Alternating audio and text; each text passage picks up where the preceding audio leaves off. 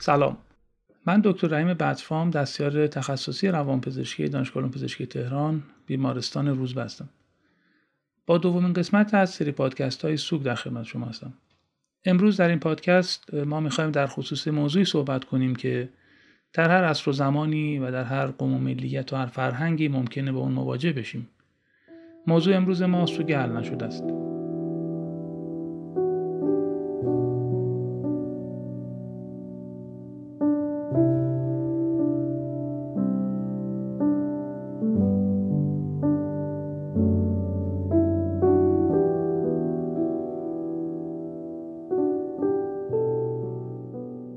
ابتدا بیایید و کمی درباره سوگ صحبت کنیم.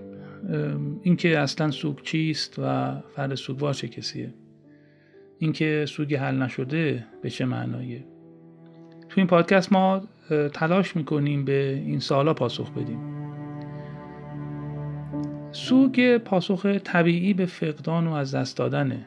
این از دست دادن می‌تونه مرگ عزیزان، بیماری، قطع یک رابطه مهم یا هر چیز دیگه ای که برای اون فرد مهمه باشه. باید به خاطر داشته باشیم و تاکید کنیم که بروز سوگ یک پدیده کاملا طبیعیه و اصولا به دنبال از دست دادن به طور طبیعی انتظار چنین واکنشی رو ما داریم. تو سوگ هر نوع احساسی رو ممکنه ما تجربه کنیم. این احساسات و عواطف با توجه به فرهنگ جامعه می‌تونه متفاوت باشه. معمولا برای کنار اومدن با فقدان و در طی سوگواری ما مراحل مختلفی رو پشت سر می‌ذاریم. با این حال هر فردی سوگو به شکل خاص خودش تجربه می‌کنه. این مراحل در همه افراد لزوما یکسان نیست. در ابتدا ممکنه مرگ عزیز رو افراد انکار کنن. در این مرحله فرد سوگوار از دست دادن رو باور نمی‌کنه. فکر می‌کنه چطور اتفاق افتاد. این مثلا درست نیست. و اینکه ممکن فرد سوگوار حتی خشم رو تجربه کنه. در این مرحله فرد خودش رو یا دیگران رو سرزنش می‌کنه و خشمگینه. این سوالا ممکنه به ذهنش بیاد. چرا من؟ یا بگه این عادلانه نیست.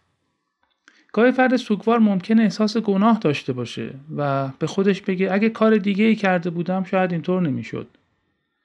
احساس افسردگی، خستگی، ناامیدی، درماندگی اینا از احساسات دیگه که فرد سوگوار ممکن تجربه کنه. و ممکنه با خودش فکر بکنه که همه چیز برای همیشه بد خواهد بود. مرحله انتهایی البته پذیرشه. پذیرش به این معنی نیستش که فرد از اون شرایطی که توش قرار گرفته راضیه. بلکه در واقع اون غیر قابل برگشت بودن اون چیزی رو که از دست رفته میپذیره.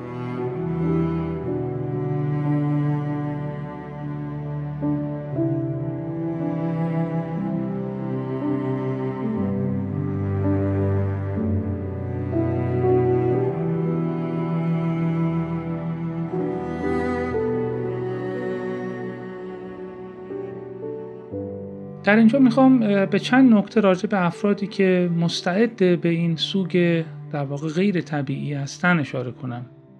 بیایید یه مقدار به سوگ حل نشده سوگ غیر طبیعی بپردازیم اگر آماده هستید.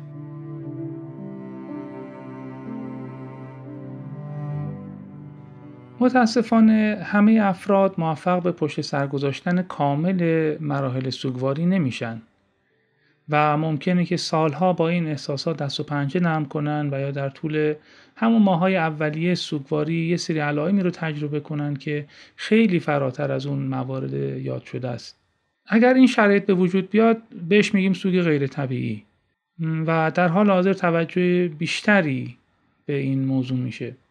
مثلا اگه کسی بیش از یک سال رو فرزن به سوگواری بگذرونه توی مدت هنوز ذهنش تمام وقت درگیر فرد متوفا باشه یا مثلا هیچگاه مرگ اون را اصلا نپذیره و به خاطر این از دست دادن اون فرد خشمگین باشه یا حتی احساس نفرت بکنه حالا از خودش یا از دیگران. اینا همه سوگای غیر طبیعیه. گاهی وقتا هم ممکنه فرد خودش رو در مرگ اون فردی که از دست رفته هستن مقصر بدونه. یا احساس پوچی و بیمعنا بودن داشته باشه. گاهی وقتا هم ممکنه علت مرگ اتفاقهای فاجعه بار باشه.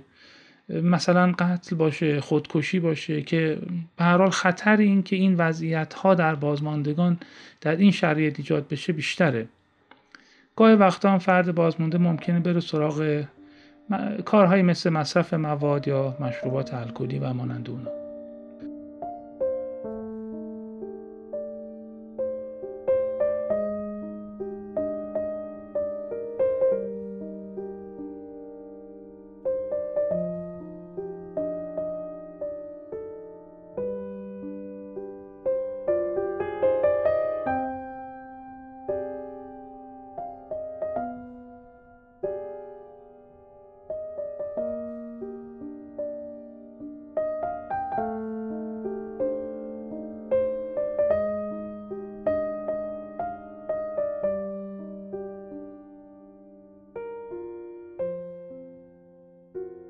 سوالی که مطرح میشه اینه که چه کسانی مستعد سوگ غیر طبیعی هن؟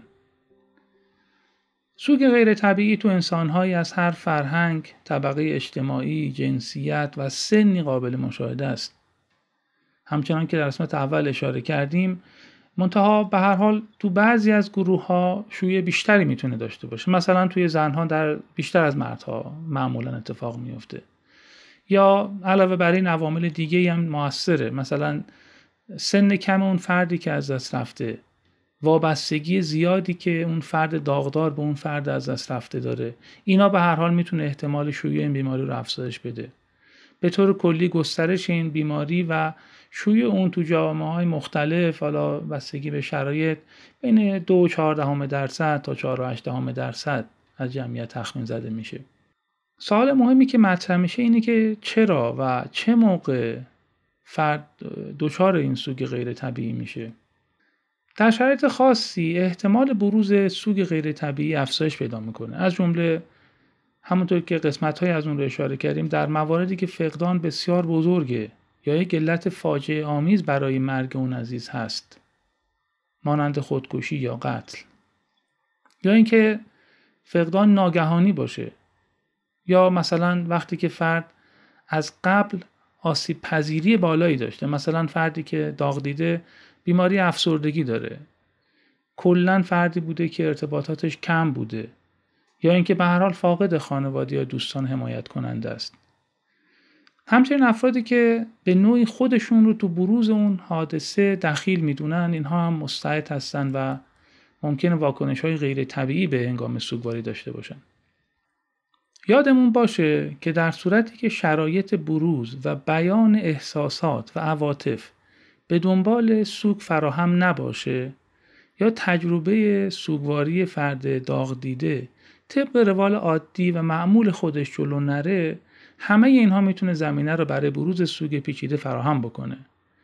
و فرد عزادار دچار اندوه، ناراحتی، عذاب وجدان و رنج بسیار زیادی بشه. به شکلی که حتی با وجود گذشت مدت زمان طولانی از فقدان قادر به بازگشت به زندگی عادی نباشه.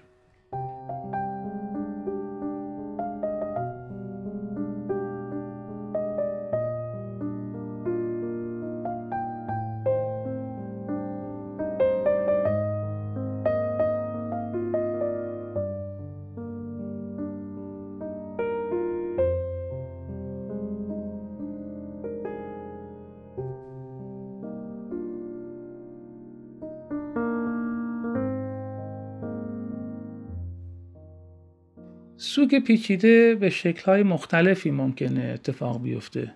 وقتی رابطه فرد سوگوار با فرد متوفا بسیار نزدیک باشه فرد سوگوار مثلا نتونه احساسات خودش رو بیان بکنه فرد متوفا رو فرد خاصی در نظر بگیره که فقدانش با یک زایه بزرگ از نظر اون فرد همراه باشه. همه اینا می‌تونه عوامل مستعد کننده باشه. یا همونطور که اشاره کردم زمانی که مرگ به شکل ناگهانی و غیر منتظر اتفاق بیفته باز می‌تونه این شرایط رو فراهم بکنه. زمانی هم انکار طولانی مدت مرگ عزیز وجود داره و روند سوگ در اون زمانی که باید اتفاق بیفته اتفاق نمیفته همانطور که در قسمت قبلی هم بهش اشاره شد وقتی سوگ طول می‌کشه شدت علایمش طی مدت سوگواری شدیدتر از اون حدی باشه که انتظار میره یا تأخیر بارزی در بروز اون علامت های سوگ وجود داشته باشه ما با سوگ آرزدار مواجهیم. و نکته مهم اینه که سوگ آرزدار سوگ پیچیده حتما نیازمند مداخله فوری هم هست. و اگر خدای نکرده مداخله مناسب صورت نگیره مداخله به موقع صورت نگیره احتمال اینکه سایر مشکلات روانپزشکی اختلالات روانپزشکی مثل افسردگی و امثال اون ایجاد بشه می‌تونه مطرح بشه. هرچند تمام بازماندگان به طور طبیعی دچار واکنش سوگ میشن و بعد از اینکه اون سوگ به هر حال برطرف میشه با یادآوری خاطرات قبلی به هر حال همیشه یک غم و اندوی سراغشون میاد. باید به خاطر داشته باشیم که این واکنش روانی طبیعی نسبت به یک فقدان کاملا متفاوته با سوگ پیچیده یا افسردگی که به دنبال اون ایجاد میشه. افسردگی می‌تونه برای سوگ پیچیده اضافه بشه. یک واکنش طبیعی در اون صورت دیگه به حساب نمیاد. و اگر ایجاد بشه نیازمند مداخله جدی و فوریه. خصوصیت بارز در واقع این وضعیت وجود یک خلق افسرده همراه با ناامیدی احساس درماندگی استراب کاهش انرژی مشکلات در خواب کاهش اشتها مشکل در حافظه یه احساسی مثل پوچی احساس بیارزشی یا حتی گاهی افکار خودکشی در فرده. و افسردگی از اختلالات نسبتا شایع به دنبال بحران هایی هستش که برای انسان ها به وجود میاد و از جمله در این زمینه هم باید بهش توجه کرد. برخی از های سوگ غیر طبیعی با افسردگی البته مشترکن. از جمله مثلا غم عمیق گریه های پی در پی ولی به هر حال تفاوت هم با هم دارن. از جمله اینکه در سوگ غیر طبیعی عزت نفس دست نخورده باقی میمونه. ولی مثلا در افسردگی افسردگی اساسی معمولا فرد یه نگاه منفی به خودش داره احساس بیارزشی می‌کنه. و اینکه مدت علائم افسردگی معمولا کمتر از دو ماهه ولی در سوگ پیچیده گاهی برای ماههای طولانی علائم باقی میمونه. در سوگ پیچیده معمولا سابقه اختلال افسردگی رو در فرد یا خانوادهش از قبل نداریم.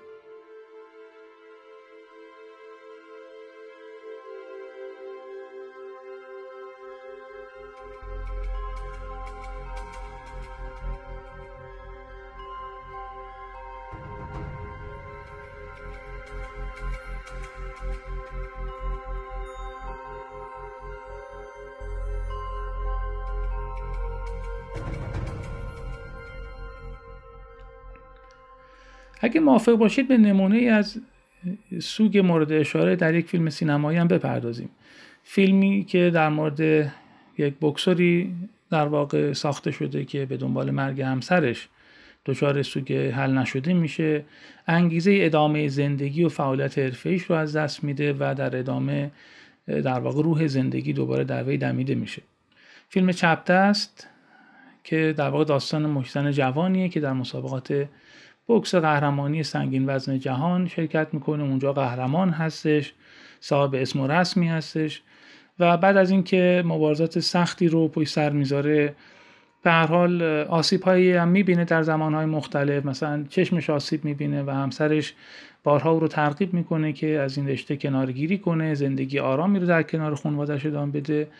ولی در جریان به هر یک مراسمی که تون شرکت می‌کنن یه درگیری بین این در واقع بکسور و یک فرد دیگه ای بکسور دیگه ای ایجاد میشه و در یک حادثه ای اون همسر این بکسور فوت می‌کنه در واقع گلوله به شلیک میشه و به این ترتیب اون محسن بعد از اینکه این اتفاق میفته با توجه به وابستگی خیلی زیادی که داشته در زندگی شخصیش دچار درماندگی میشه به مصرف الکل روی میاره تمرکز رو زندگیش رو از دست میده مسابقات بکسش رو از دست میده قهرمانیش رو از دست میده و شدت اثرپذیریش به گونه ای بوده که حتی بعد از اینکه مشکلات قانونی و درگیری های پراکنده براش به وجود میاد دادگاه صلاحیت مراقبت از دختر کوچیکش رو که تنها بازمانده همسرش بوده رو از اون می‌گیره و هزانتش رو به فرد دیگه ای دادگاه میسپاره.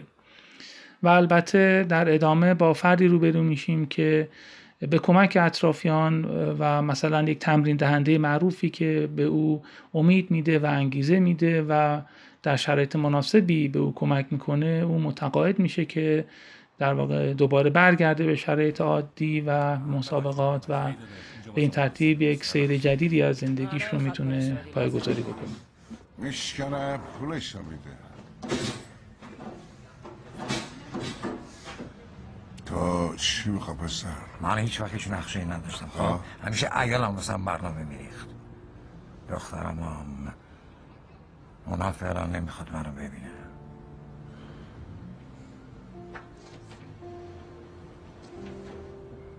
حس می‌کنم دلش رو شکندم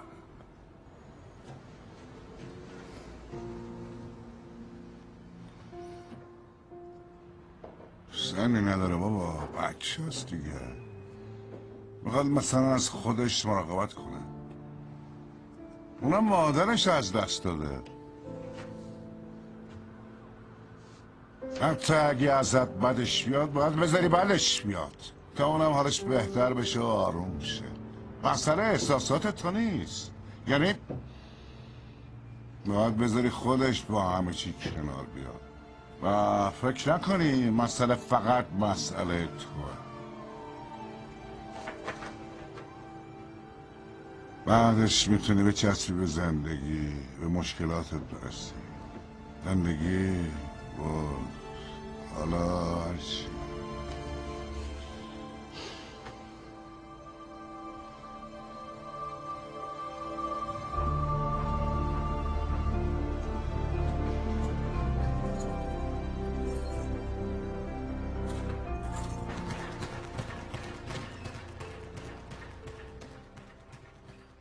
در این قسمت تجربه سوی غیر طبیعی رو در قالب بخشی از یک مصاحبه با شخصی که در واقع در نقش فردی با سوگ غیر طبیعی هست پی خواهیم گرفت. همانطور که اشاره کردم این بخش تنها شامل قسمت هایی از یک مصاحبه کامل هست و ما می‌خواهیم به اون نکاتی که در قسمت های قبل اشاره کردیم در اینجا بپردازیم. بیمار خانم چهل ساله حدودن با تشخیص اختلال سوگ حل نشده که همسرش دو سال قبل و مدت کوتاهی بعد از اینکه تشخیص سرطان براش داده شده یک دفعه فوت می‌کنه. سلام. من دکتر بطفام هستم. لطفا خودتون رو معرفی میفرمایید. سلام من چل سالمه دو ساله که همسرم فوت کرده سه تا بچه دارم تحصیلاتم هم دیپلمه خانه دارم هستم. بله علت مراجعتون به درمانگاه روانپزشکی رو هم میفرمایید؟ فکر می‌کنم افسرده شدم. و این حالتتون رو بیشتر توضیح می‌دید؟ خب نمی‌دونم دائم غمگینم هیچی خوشحالم نمی‌کنه بی‌حوصله‌ام انگیزه ندارم زندگی اصلا برام بی‌معنی شده. چند وقته که این حالت ها ایجاد شده؟ چند وقته که فکر می‌کنید افسرده اید؟ خیلی وقته ولی خب دو ساله که همسرم فوت شده بدتر شدم. دو ساله که همسرتون فوت شدن متاسفم. می‌تونم بپرسم علت فوتشون چی بوده؟ واقعیتش یه مدتی همش دلدرد داشت بعد استفراغ می‌کرد بعد از غذا خوردن. بررسی کردیم سرطان معده عذاب در اومد. و توصیه کردن جراحی کنیم شیمی درمانی کردیم ولی متاسفانه بعدش اوضاع خوب پیش نرفت. سرطان به جای دیگه هم رفته بود و کلا یه ماه بیشتر طول نکشید دیگه. دو تا عمل کردم مدهش رو در ولی خب افاقه نکرد. ظرف یه ماه کل این پروسه بود. آره دیگه. همه چی خیلی سریع اتفاق افتاد. خودمونم نفهمیدیم چی شد. خیلی زود تموم شد. خیلی مهربون بود. خیلی ما رو دوست داشت. عاشق پسرمون بود. خیلی اذیت شدید متوجه هستم. اصلا نابود شدیم دیگه. بعد از رفتنش اصلا زندگی برام مفهومی نداره. وقتی اون نباشه اصلا هیچی برام خوشحال کننده نیست. رابطتون چطور بود؟ عالی بود. اصلا فوق العاده بود. خیلی مرد قوی بود. همه چیز من بود. خیلی مهربون بود. بله. الان روحیتون چطوره؟ خیلی غمگینم افسرده شدم استراب دارم اصلا بیقرارم احساس ناامیدی می‌کنم. این مسائل رو خوابتون هم اثر گذاشته؟ آره اصلا شبا نمی‌تونم بخوابم. همش کابوس می‌بینم. ساعتها بهش فکر می‌کنم. بعضی وقتا سر یه موضوعات بیخودی باش بحث می‌کردم. همش به خودم میگم کاش باش بهتر رفتار کرده بودم. بعضی وقتا با اینکه وضع مالیمونم خوب نبود هی ازش پول می‌خواستم برای خرید وسایل بچه ها و کلاس و این بر اون بر الان از این کارم خیلی ناراحتم. میگم نکنه زیاد هرس و جوش خورد که سرطان گرفت. آخه هیچکی تو فامیلمون همچین بلایی سرش نیومده بود. به نظرم میاد که به خاطر مرگ همسرتون خودتون رو سرزنش می‌کنید. آره هر روز. سر بعضی چیزا بحثمون می‌شد. آخه این اواخر کمتر دل به کار می‌داد. گاهی وقتا هم تا لنگ زور میخوابید. منم چند بار بچه ها رو برداشتم رفتم خونه مادرم. یه بارم بهش گفتم دیگه نمی‌تونم باش زندگی کنم. من اینجور متوجه میشم که شما فکر می‌کنید اگه مثلا با اون دعوا نمی‌کردید شاید الان زنده بود؟ بله دقیقا. در مورد بچه هاتون چطور اونها رو هم احتمالا سرزنش می‌کنید یا مقصر می‌دونید؟ خیلی بهشون میگم. میگم اگه به خاطر اونا نبود و کیف و کفش و خواستهاشون نبود الان پدرشون زنده بود. امیدتون به زندگی آینده چطوره؟ اصلا هیچ امید و انگیزه ای ندارم. پیش اومده مثلا میگم به مرگ خودتون هم فکر بکنید؟ خیلی. بارهایی به خودم میگم کاش که بمیرم راحت شم. و اینکه شده که حتی مثلا به خودکشی هم فکر بکنید؟ نه این کار نمی کنم ولی خب حالا اصلا خوب نیست. چه چیزی جلوی این فکر رو می‌گیره؟ برای خودکشی عرض می‌کنم؟ شاید بچه ها شاید هم خب از خدا میترسم. بله متوجه شدم. فقط یه سالی بپرسم. این که توی مدت شده که تجربه شنیدن صدای همسرتون رو هم داشته باشید؟ اون اوایل که فوت شده بود داشتم. الان دیگه نه. اما هر لحظه به فکرشم اصلا تمرکز ندارم. هیچ کاری نمی‌تونم انجام بدم. تا حالا شده که تجربه دیدن چهرش رو هم داشته باشید؟ اون اوایل بله چند بار وقتی همسرتون فوت شدن برای همسرتون چطوری عزاداری کردید؟ خب راستش نمی‌تونستم کامل عزاداری کنم راحت باشم بچه ها همیشه کنار من بودن ناراحت بودن منم نمی‌خواستم اونا رو ناراحت کنم نمی‌تونستم خودم رو خالی کنم بعد اینکه الان سر مزارشون هم میری؟ بله مرتب میرم گاهی دو سه بار در هفته هم میرم تو تمام این دو سال رفتم. اصلا نمی‌تونم بپذیرم که دیگه نیست. وسایل همسرتون رو چیکار کردید؟ فعلا به وسایلش دست نزدم. نمی‌خوام دست بزنم. به کسی هم اجازه ندادم این کارو بکنه. مادرم هی اصرار می‌کنه میگه این وسایل رو به یکی ببخشم. ولی من این کار نمی‌کنم. هنوز یه جوری انگار منتظرم که بیاد یا من برم پیشش. کسی یا چیزی هست که به شما بخواد امید زندگی کردن بده؟ نه مثلا چه کسی؟ مثلا فرزندانتون اونایی که به هر حال به شما نیاز دارن. خب آره من که به خاطر اونا زندم ارتباطتون با اطرافیان چطوره؟ خوبه بد نیست ولی حوصله اونا رو هم ندارم. مادرم ولی بهم سر می‌زنه زیاد. خیلی ممنون. مرسی از توضیحاتی که دادید. نکته دیگه هم هست که بخواید تو این زمینه مطرح کنید. نه ممنونم. فقط اینکه واقعا حالم خوب نیست. خیلی اذیتم. اصلا انگار دیگه اون آدم سابق نیستم. بله متوجه هم به هر حال شما تو شرایط خیلی سختی قرار گرفتید. و من دوست دارم این سوال از شما بپرسم که چه کمکی از من انتظار دارید؟ خب واقعیتش دوست دارم از این بلا تکلیفی در بیام. واقعا نمی‌دونم چقدر من تو این قضیه مقصرم. همش فکر می‌کنم که شاید اگه یه طور دیگه ای رفتار می‌کردم الان اوضاع یه جور دیگه ای بود. خیلی ناراحتم. اصلا نمی‌تونم با خودم کنار بیام. بله متوجه هستم. اون چیزی که به هر حال اتفاق افتاده واقعا اتفاق خیلی ناراحت کننده ای بوده. به هر حال شما همسرتون رو از دست دادید و این مسئله خیلی ناراحت کننده است.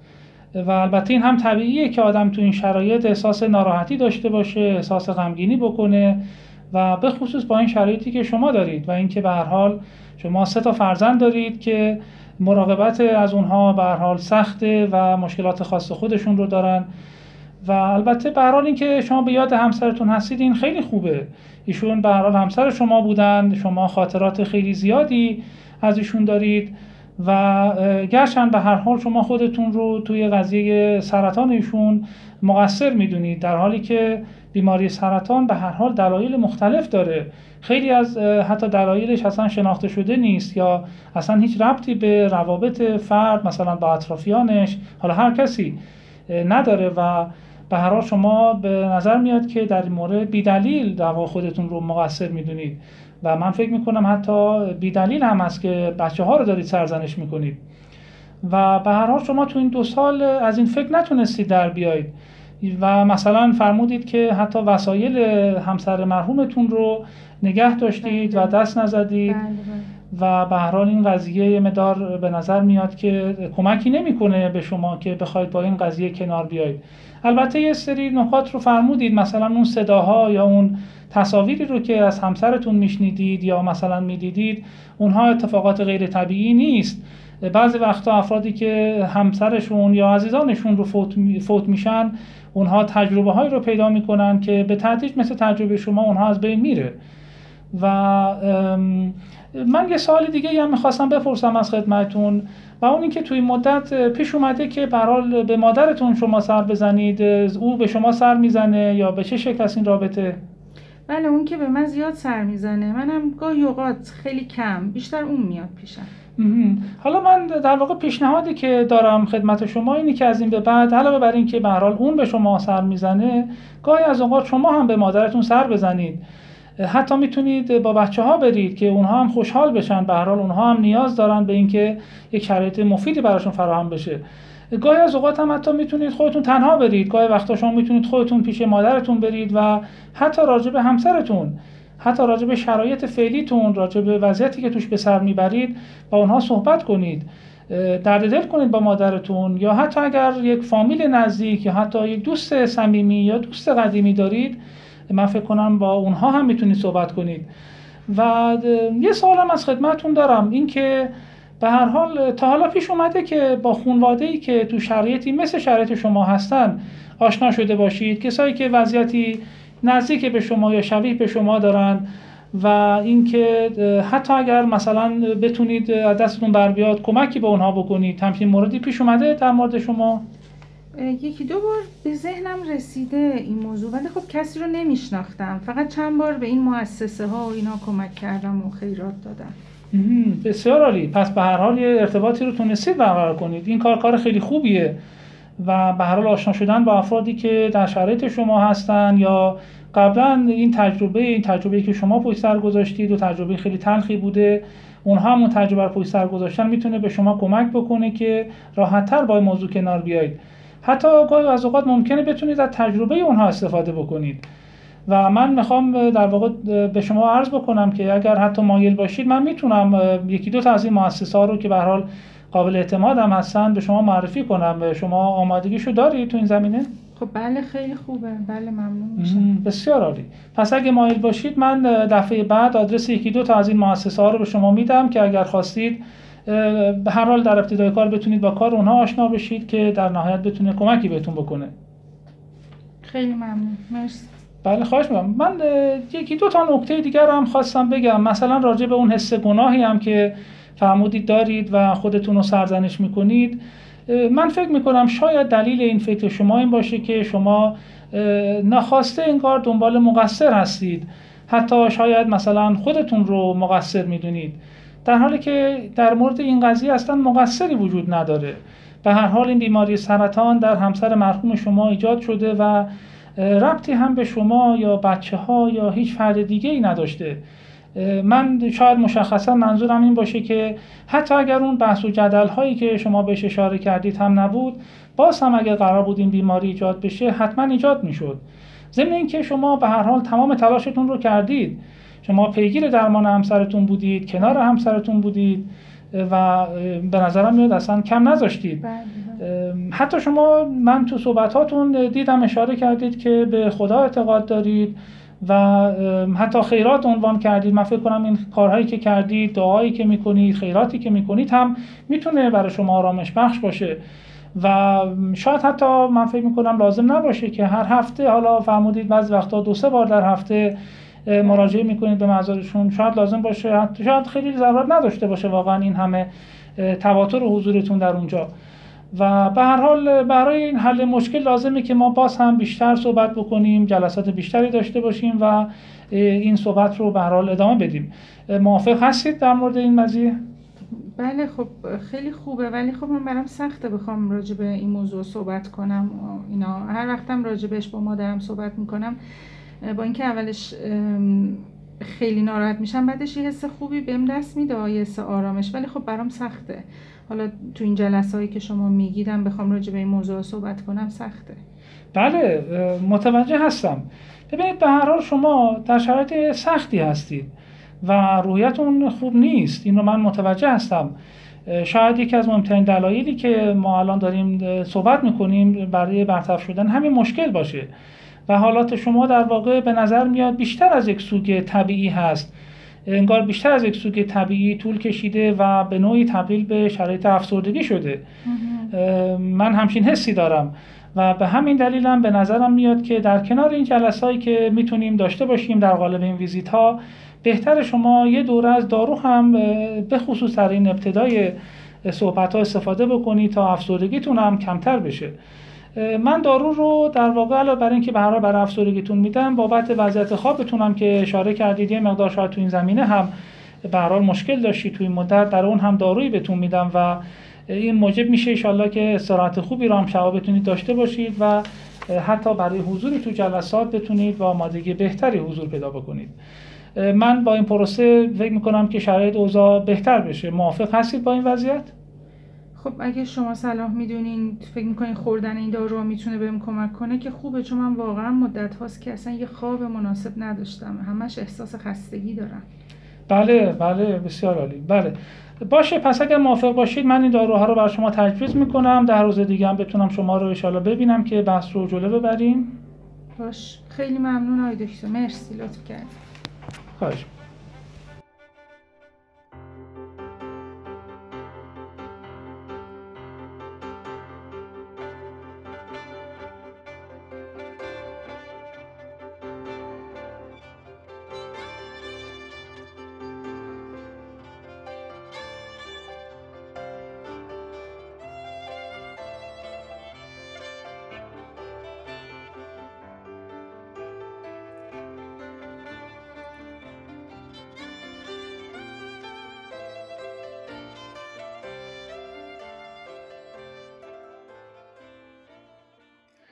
در مجموع باید بگیم که با رعایت یه سری نکات می‌تونیم از میزان غم ناشی از سوگ کم بکنیم و همچنین از ابتلاع به اختلال سوگ پیچیده، سوگ پایدار و دیگر اختلالاتی که ناشی از سوگ هستش هم پیشگیری کنیم. بعضی از اینها رو من کوتاه ذکر می‌کنم با توضیحات مختصر از جمله مثلا عزاداری کردن همین شرکت در مراسم خاک سپاری و عزاداری می‌تونه منجر به تخلیه هیجانی بشه از تنها موندن فرد داغ دیده جلوگیری بکنه و یک آرامش درونی رو به او بده. صحبت کردن با نزدیکان. افرادی که در بیان احساسات و هیجان خودشون ناتوان باشند به حال بیشتر در معرض سوگل نشده هستند و این صحبت کردن با اطرافیان می‌تونه به اونها کمک بکنه و مانع از شکلگیری این سوگ حل نشده بشه. فاصله گرفتن از موقعیت های استرس آور به هر حال فرد سوگوار بایستی به این آگاهی برسه یا این اطلاع بهش داده بشه که از موقعیت های استرسا دور بشه و به هر حال در این زمینه خانواده هم خیلی نقش مهمی برای این فرد دارن. کنترل افکار منفی به این شکل که در واقع برای جلوگیری از این تداوم حس گناه تداوم حس سرزنش خود کنترل افکار منفی در واقع به کمک در صورت لزوم هر زمانی که مناسب باشه به کمک روانشناس روانپزشک می‌تونه تو این زمینه خیلی کمک کننده باشه. همچنین تجربه موقعیت های با لذت های کوچیک مثلا یادآوری و پذیرش این که زندگی ادامه داره دیدار دوستان شرکت تو مهمانی خونوادگی سفر تغذیه خواب خوب اینا چیزایی هستش که به کمک اطرافیان هم میشه در واقع فرد توی مسیر قرار بگیره. بازگشت به زندگی روزمره مثل از سر گرفتن شغل، تحصیل، فعالیت که اینها بعد از دوره سوگواری و شرکت حتی تو برنامه خیریه که می‌تونه منجر به یک اس مثبت توی فرد نسبت به خودش نسبت به دنیا و بازگشت به زندگی عادی بشه. در نهایت اینکه سوگ تجربه اجتناب ناپذیریه تو زندگی هر فرد. با این وجود توانایی افراد در پذیرش سوگ یه طیف گسترده ای رو داره که از پذیرش سوگ تا به وجود اومدن عواقب جدی متغیره. این امید رو ما داریم که دوره سوگواری به طور طبیعی توسط فرد داغ دیده به عنوان یک واقعیت طبیعی زندگی سپری بشه.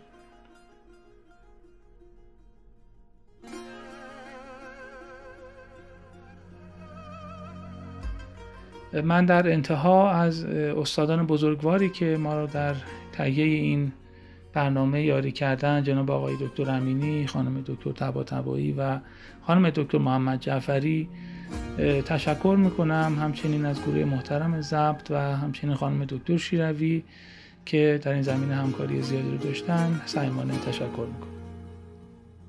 خدا نگهدار.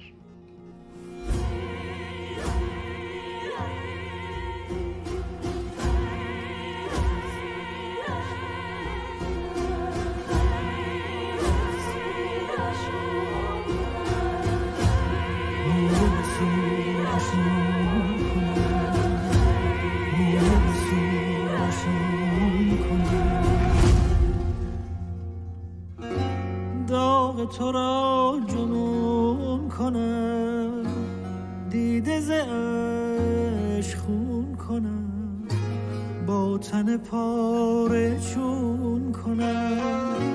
جان پدر کجاستی؟ جان پدر کجا